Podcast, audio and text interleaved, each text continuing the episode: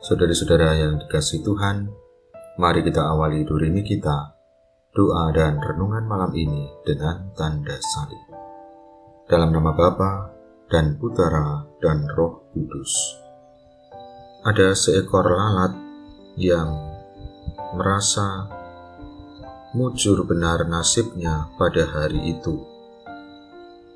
Tanpa harus bersusah payah, lalat itu bisa mengarungi hamparan gurun pasir. Dengan menempel di atas punggung seekor unta, ia bisa tiba di sebuah oase yang sangat nyaman untuk hidup. Kawanku, unta yang baik hati, terima kasih sekali karena kamu telah bersusah payah membawaku kemari Maaf sudah merepotkanmu. Ucap lalat itu dengan nada mengejek. Hai lalat kawanku, ketahuilah saat kamu menempel di punggungku, aku sama sekali tidak tahu. Jadi, kalau kamu mau pergi dari sini, tak perlu kamu memberitahuku di mataku, kamu sama sekali tak berbobot. Kamu sangka dirimu itu siapa? Balas si unta. Saudara-saudara yang dikasih Tuhan, kerap kali kita merasa diri kita begitu penting. Kita merasa segala sesuatu tidak akan berhasil kalau tidak ada kita, kalau bukan kita yang berperan kita menjadi sombong karena hal itu.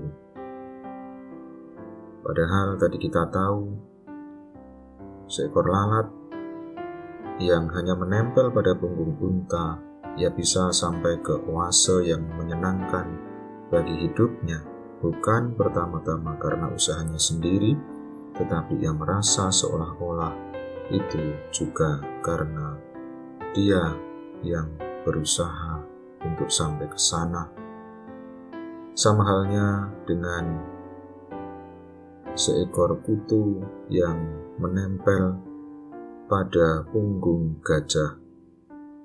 Ketika kutu ini menyeberangi jembatan pada waktu ia menempel di punggung gajah, ia merasakan bahwa jembatan itu bergetar dan kemudian setelah turun dari punggung gajah, ia bercerita ke sana kemari kepada binatang-binatang yang ia jumpai, dan dengan bangga ia berkata, "Tadi, ketika aku menyeberangi jembatan, jembatan itu bergetar."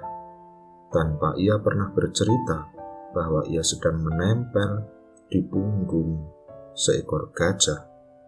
Bukan kutu itu yang menggetarkan jembatannya, melainkan karena gajah itulah yang membuat jembatan menjadi bergetar. Demikian juga saudara-saudara yang terkasih, kerap kali kita bisa jatuh dalam sikap lupa diri.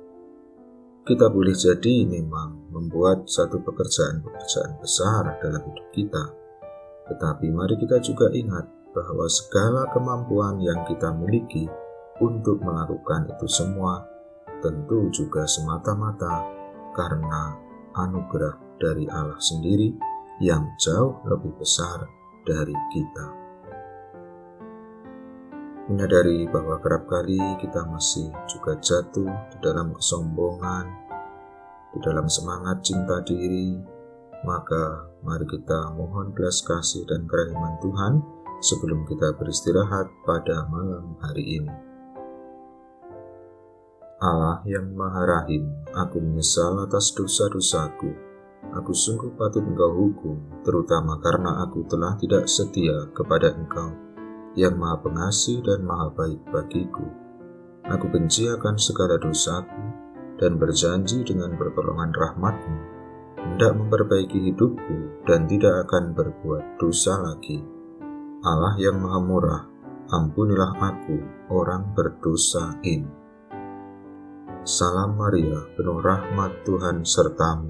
Terpujilah engkau di antara wanita, dan terpujilah buah tubuhmu Yesus. Santa Maria, Bunda Allah, doakanlah kami yang berdosa ini, sekarang dan waktu kami mati. Dan semoga istirahat kita malam ini senantiasa dilindungi dan diberkati oleh Allah yang Maha Kuasa, Bapa dan Putera dan Roh Kudus.